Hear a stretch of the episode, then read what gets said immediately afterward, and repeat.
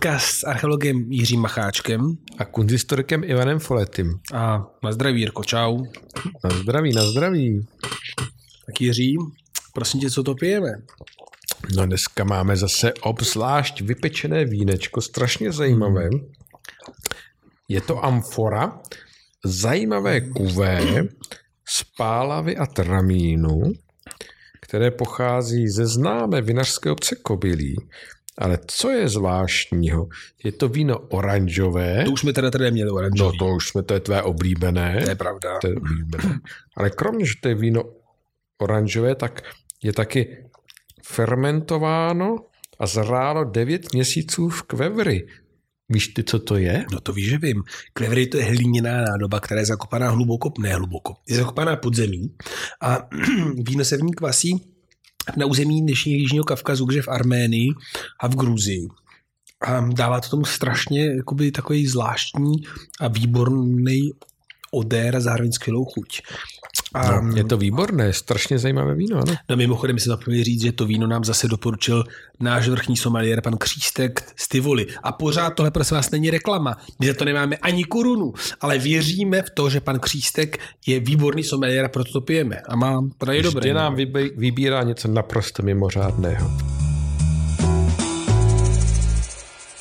No, eh, když se tedy bavíme o Kavkaze, jeho kavkazském regionu, eh, je to velmi, řekl bych, dynamický a problematický. problematický region. Eh, My nyní, eh, naše pozornost se upírá hodně směrem k Ukrajině, kde se odehrává eh, ta strašlivá válka, která zajímá celý svět, ale samozřejmě konflikty probíhaly, probíhají i v eh, kavkazském regionu a eh, mě by zajímalo, protože ty máš jako velké zkušenosti, často jezdíš do těchto regionů, eh, jestli i tam dochází k ohrožování a ničení kulturních památek, historického dědictví, historické architektury, protože víme, co se odehrává na Ukrajině, se tam ničí kostely, ničí se tam muzea a tak dál. A ona existuje jakási mezinárodní konvence, že říká se tomu Hákská umluva z roku 1954, která má aktualizovaný protokol z roku 1999 o tom, že historické památky, kulturní, historické dědictví se má chránit i během válečných konfliktů, respektive má se připravovat tato ochrana těchto památek i v dobách meziválečných mm-hmm. a dokonce existuje speciální iniciativa pod hlavičkou UNESCO, to se jmenuje Modrý štít. Mm-hmm. Modrý štít se tomu říká, protože památky by měly být jasně označeny právě takovým emblémem modrého štítu, který indikuje to, že se jedná o kulturní dědictví, které pokud možno by mělo být ve válečných konfliktech chráněno. To znamená, nemá být cíleným cílem nebo cíleným uh, jakýmsi uh, nemá být cíleně ničeno v rámci těchto konfliktů a naopak chráněno, protože to patří k celosvětovému kulturnímu dědictví. Proto by mě zajímalo, jestli ty sám máš jakousi konkrétní zkušenost, například z toho jeho kavkazského regionu s tím, že památky jsou ničeny nejenom třeba v rámci válečných konfliktů, ale, ale i, i jinak v důsledku jakýchsi politických nebo nacionálních agent. No, Jirko, to je strašně bolestná otázka, protože pro historika umění je to možná ještě horší než pro archeologa, že jo? Pro tebe, když to spadne, zůstanou obvodový zdi tak pořád dobrý, že jo? Zatímco pro nás, když to spadne, tak začátek konce. A vlastně celý ten jihovkavkazský region je místo úplně jakoby brutální likvidace památek. Um, dokonce bych řekl, že jestliže ta Ukrajina je příklad toho, že se památky ničí během války, tak naopak jeho kavkazský region je vlastně místo, kde se památky ničí hlavně po a mimo války. Jo. A těch příkladů je strašně moc, ale můžeme rozhodně říct, že dva regiony jsou extrémně vlastně zranitelné v posledních ale už sto letech. Ten jeden je region Kars, to znamená dnešní východní Turecko. Je to region, který v roce 1921 dal sovětský svaz Turecku. A je to region, který byl původně obývaný Armény, pak byl součástí Ruska a pak se stal zpátky otomanskou říší nebo osmanskou říší. A ten druhý region strašně zranitelný je Karabach dnešní, je to místo, kde vlastně je otevřený živý konflikt mezi Azerbajdžánem a Arménií. S tím, že v obou těch místech se vlastně ničí památky. No a na tom Karabachu to je vlastně trošku to, co by byl, mohl být ten případ toho modrého štítu. Um, vlastně i v probíhajících konfliktech jsou památky z 13. století především a z novověku, které jsou přímo ohrožovány nebo přímo ničeny. A vlastně, když člověk čte zprávy z té arménské strany, tak se opravdu zdá, že to ničení je vědomé. To znamená, že se bombarduje cíleně kostel eh, jako vlastně znamení, emblém té arménské existence. A eh, naopak, eh, a to může probrat potom do detailu, jako v tom Karsu a v okolí, tak tam vlastně ty destrukce evidentně přišly daleko po válce a byly jakoby vlastně součástí jiného úplně cíleného procesu. No. Hmm. Ono, tady eh, to ničení těch památek, ono to souvisí se snahou eh, zničit nebo poškodit vlastně identitu eh, těch lidí, kteří na tom daném území žijí a jsou s nimi historicky nějak spojeni. Nebo jak, jak, jaká je motivace těch plenitelů tady toho kulturního dědictví?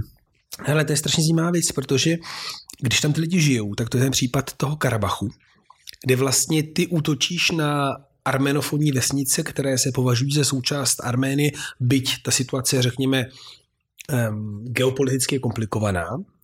A naopak se snažíš, nebo a snažíš se tím pádem vlastně útočit na jejich identitu, přesně jak to říkáš. A to je něco, co vlastně známe napříč, eh, bohužel, staletími ale je to trošičku ničení synagog v nacistickém Německu, je to prostě to cílené ničení eh, vlastně památek, které se pojí s nějakou kulturou. Ale v tom Turecku je to věc komplikovanější. Vlastně v, mezi, no, po roce 1915 a v roce 1915 se ve východním Turecku odehrává to, čemu drtivá většina států říká arménská genocida. A podle dostupných dokumentů tam bylo vyvražděno milion a půl lidí, mužů, žena, dětí a dokonce právě tahle událost vedla k tomu, že vůbec vznikl koncept genocidy, že Lemkin prostě koncipuje to, co je genocida. A v té první definici genocidy se mluví o vyvražďování lidí z náboženských, etnických nebo národních důvodů, ale mluví se i o cílené destrukci jejich dědictví. Takže vyloženě ničení památek bychom mohli chápat jako součást genocidy nějakého národa. Úplně to má i první definice. Nicméně pak se té definice mění a ty památky jsou z té definice jako odendány. A pro mě je to strašně zajímavá věc, protože si myslím, že to naopak je chyba. Jo, že to, že ničíš židovské synagogy v Německu, nebo že ničíš chrámy, dejme tomu arménské, vlastně v tom východním Turecku je součást snahy potlačit. Jenomže v tom Turecku ten druhý krok je ještě zajímavější v té tragičnosti, protože jestliže při té genocidě samotné byly zničeny nějaké památky, tak jistá forma systematizace toho fenoménu je vlastně dneska naprosto nezdokumentovaná. Já bych to ukázal na příkladě klášteru Chiskon. Teď ti dám ty obrázky. Mm-hmm. To je klášter, který v roce 1921 stojí. A my máme fotky. jo, těch fotka... já, já to můžu našim posluchačům popsat to, co jsi mě dal. Já tady mám dvě fotografie. Jedna je černobílá, mm-hmm. ta stará z roku... To je 1921 asi. 21. A druhá je barevná, a tu jste pořídili vy, když jste naše, byli no. na místě. 2017. Zatím, takže na té černobílé staré fotce je nádherný komplex, tvořený několika stavbami, eh, v podstatě zachovaný v úplnosti, abych tak řekl, včetně takové krásné oázy, protože se to nachází v takových velmi vyprahlém horském terénu. A na tom druhém současném novodobém záběru vlastně z toho celého komplexu stojí jedna jediná stavba, že ta centrála, kostel hlavní a to ještě značně poškozena všechny ostatní budovy vlastně zmizely z povrchu zemského. No a to je vlastně ten moment, kdy my víme, že v roce 1921 se ta původní populace odchází a zůstává ten komplex. A že v roce 1970, tuším tři, um, manželé Thierry, francouzští badatelé, on je mimochodem původem lékař a ona historička umění, přichází do toho regionu studovat arménské památky. tak normálně naráží na tu zříceninu, kterou si popsal. To znamená, že někdy mezi rokem 1921 a 1970 někdo cíleně zničil ty památky. A je třeba říct, že my, když jsme tam šli v tom roce 2017, tak jsme se do toho údolí spustili ze zhora, omylem, jo.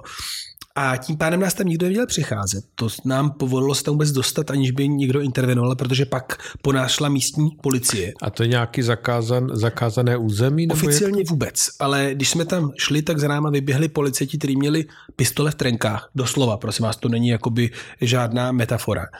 A jak jsme šli, tak jsme vlastně potkávali cestou na úpatí eh, chačkary, to jsou arménské typické vlastně kříže vytesené do kamene, kusy, omítky a z toho jsme usoudili to, co vlastně Thierryovi sami neviděli, že ty budovy, které ty popisuješ, tak někdo vyhodil do vzduchu stylem, jak Hitler vyhazoval do vzduchu vlastně ty bunkry v českém pohraničí. To znamená napěchovat výbušninu a doslova vyhodit, vymrštit do vzduchu.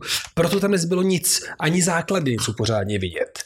No, ono na té foci je patrné, že e, vlastně ten e, komplex, byl to klášter? Nebo? Byl to klášter, byl to který klášter. byl aktivní ještě ve 20. letech právě, nebo na počátku 20. let. Ten klášter stojí na takovém vlastně skálním suku, mm-hmm. takže když ty stavby se vyhodí do vzduchu, tak ty pozůstatky se rozletí vlastně skutálí do toho hlubokého údolí, nad kterým ten klášter stál. Že? Takže jsou rozprostřeny na poměrně rozsáhlé, rozsáhlé ploše. Že? A tím hmm. pádem evidentně komu šlo o to je zničit. No a vlastně ta otázka, proč se tak stalo, je komplikovaná, protože opravdu my doteďka nemáme přesně dokumenty, se to stalo. Nicméně v tom karském regionu jsou památky od 7. století, jako je bazilika v Mren, až po bývalé hlavní město Arménie Ani Achtamar a právě Chickong, Hromos a další památky. A část z nich úplně zmizela. Už vůbec nejsou.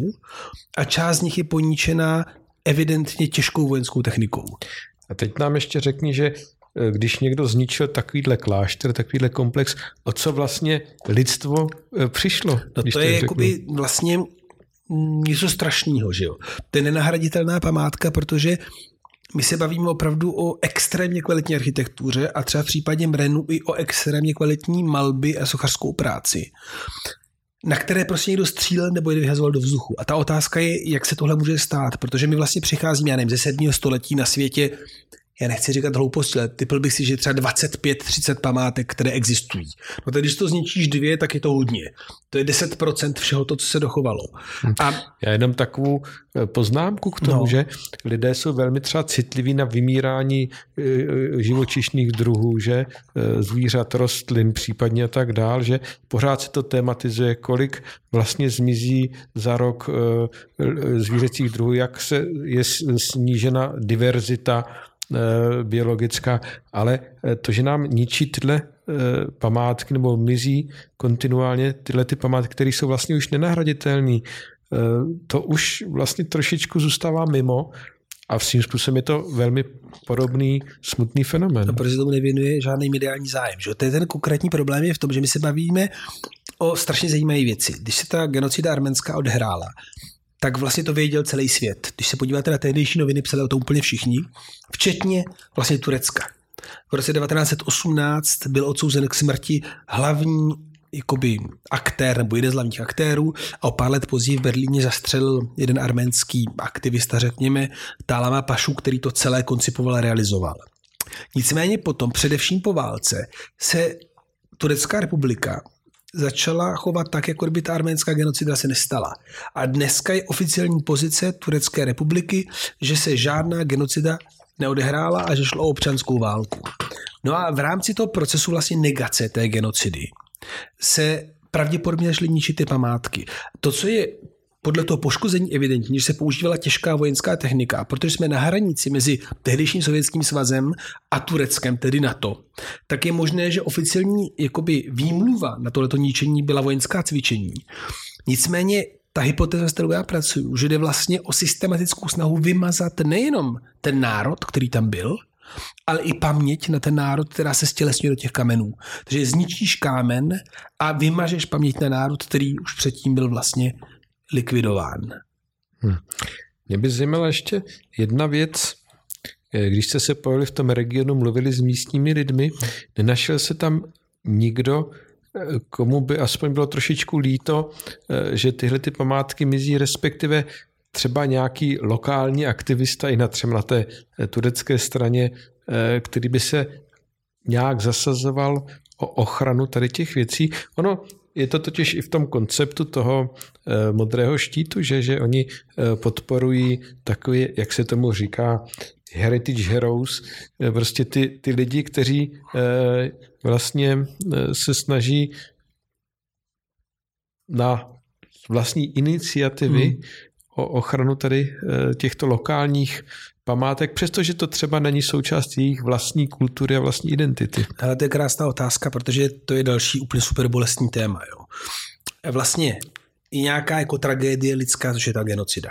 A druhá lidská tragédie je snaha dělat, že není a to, čemu někteří říkají kulturní genocida, ničení památek. A pak je takový období, který já jsem vnímal strašně pozitivně po roce 2000, kdy kolem postavy tureckého aktivisty, který se jmenoval, no jmenuje stále Osman Kavala, tak vzniklo hnutí zevnitř Turecka, které normálně chtělo tu situaci změnit. A Osman Kavala za prvé stál za aktivitami, jako je tištění tureckých knih o arménské genocidě, takže přiznejme si, co se stalo.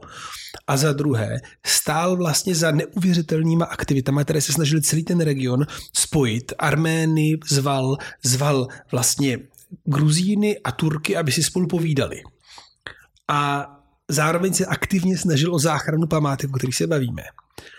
A sám byl miliardář, tedy třeba říct, že Osman Kavala vlastně, eh, pak, když to správně eh, vím, tak eh, byl dědicem nějakého, řekněme, impéria ekonomického a měl tedy prostředky fakt tyhle věci dělat a dělali skvěle a dlouhodobě. Nicméně Osman Kavala je jedna z obětí vlastně eh, tureckého režimu.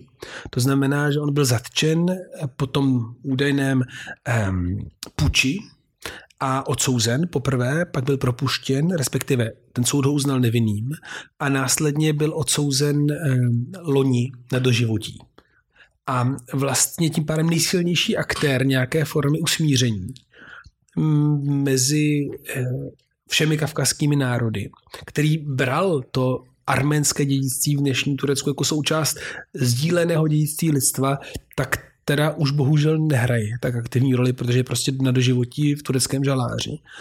A je to vlastně strašně smutný příběh, protože tam byla naděje. Ta naděje byla v tom, a já myslím, že pořád je, aby si Turci uvědomili, že to dědictví je samozřejmě arménské, v tom smyslu, že tam jsou arménské nápisy, je to psané arménským jazykem, je to arménská křesťanská architektura, ale zároveň je to dědictví, které patří lidstvu.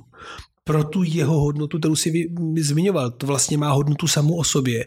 A pro mě bylo strašně důležité, abyste to uvědomili všichni, nehledě na to, kam sami sebe řadí. Protože ty památky mají cenu jako samotné památky. Hmm, hmm. Já to chápu, je to, je to jako velmi jakoby tragická eh, součást eh, historie toho eh, regionu. Určitě je na to potřeba poukazovat a, a působit jaksi pozitivně i směrem těm lokálním komunitám nebo politikům. Na druhou stranu možná ještě smutnější je, když si takové památky ničí lidé sami hmm. sobě v rámci své komunity na svém území neohrožovány nikým zvenčí nebo e, z nějakých politických a náboženských důvodů. Tady narážím na to, že e, prostě i spousta památek u nás je, je ohrožena a ohrožována.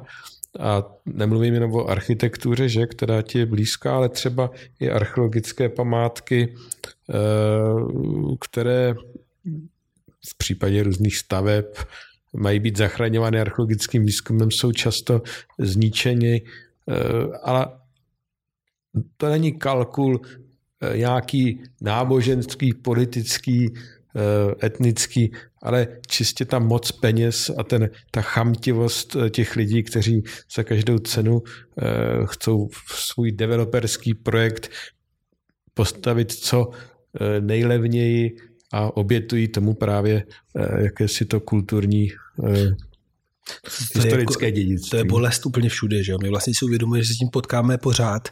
A je to ale, řekl bych, na jiné úrovni. Při jedna úroveň je vlastně vědomé potlačování toho druhého A to, co popisuješ ty, je vlastně čirá jako nevzdělnost a chamtivost. A obojí to teda patří k lidství, Nicméně já to první vnímám jako hrozně bolestně, protože um, já věřím ve svět, kde pluralita má nějaký význam a kde jinakost je cena. A vlastně mě děsí svět, kde vymazáváš paměť na ty druhý. A my jsme se bavili o, o vlastně eh, ty východní Anatolile. Třeba před pár lety v Azerbajdžánu prostě eh, stál hřbitov z 9. a 10. století, který byl kontinuálně používaný do 17. století. Je to Julfa se to jmenuje, to místo no, jmenovalo. A prostě nehledí na protesty celé mezinárodní, celého mezinárodního společenství. Tak ten hřbitov byl srovnán ze zemí jenom proto, že byl považován za arménský v rámci Azerbajdžánu, kde vlastně není hodno být Arménem. Že jo? A mně přijde, že takováhle věc je hrozně bolestná a je o to bolestnější, že um, vlastně ta světová veřejnost je citlivá k tématům, které se valí v médiích a jako zapomíná na, na, na témata, která se těch médiích nevalí. A já to říkám, protože samozřejmě, já samozřejmě budu skrývat, že jsem jakoby otevřený armenofil, dnes na to smyslu, že bych věřil v nějakou nadřazenost Arménu, ale spíš proto, že um, ty problémy, které se dějí, tak vlastně v médiích prostě nejsou. Mlčí se o nich. Jo, jako vzhledem k tomu, jak závažné věci třeba v tom regionu dějou, tak kdyby se mě nezeptal a kdybychom o tom nechtěli mluvit, tak to je vlastně něco, o čem se prostě nemluví. A to mi přijde, že jako vlastně tragédie naší doby. Že je zlo, o kterém se mluví, protože prostě se z různých důvodů dostává na první strany novin a zlo, o kterém se mlčí, když se děje. Ale ty mechanismy jsou úplně stejné. To, že chceš jako zničit vlastně chrám na nějakém místě je úplně jedno, kde na země kouli to je a snaží se potlačit identitu těch ostatních je prostě stejný a je vlastně tragické, že o něčem se mluví a o něčem ne. No. Hmm. Já k tomu můžu jenom dodat to, že vlastně my všichni jsme tady i u nás s tím konfrontovaní. Je to taky součást jaké si naší paměti, protože to, co ty popisuješ, co se odehrává v Arménii, nebo v Turecku a v Gruzii, vlastně se odehrávalo tady v Sudetech, kdy byly vymazány celé vesnice, včetně kostelů, včetně hřbitovů a tak dál. Takže bohužel je to dědictví lidí, všude a musíme na to upozorňovat a když se tohle děje, snažit se eh, prostě o to, eh, aby tyhle ty šílené věci, které ničí nejenom památky, ale lidi, byly co nejomezenější a, a Tam jde opravdu to, že bychom měli, že vlastně je to i naše práce, jo, jakoby archeologů, historiků umění, zabraňovat tomu, aby se vymazávala paměť. A ty kameny, který pro toho developera nemají žádný cenu, tak naopak se ukazuje, jak obrovskou mají cenu pro lidstvo.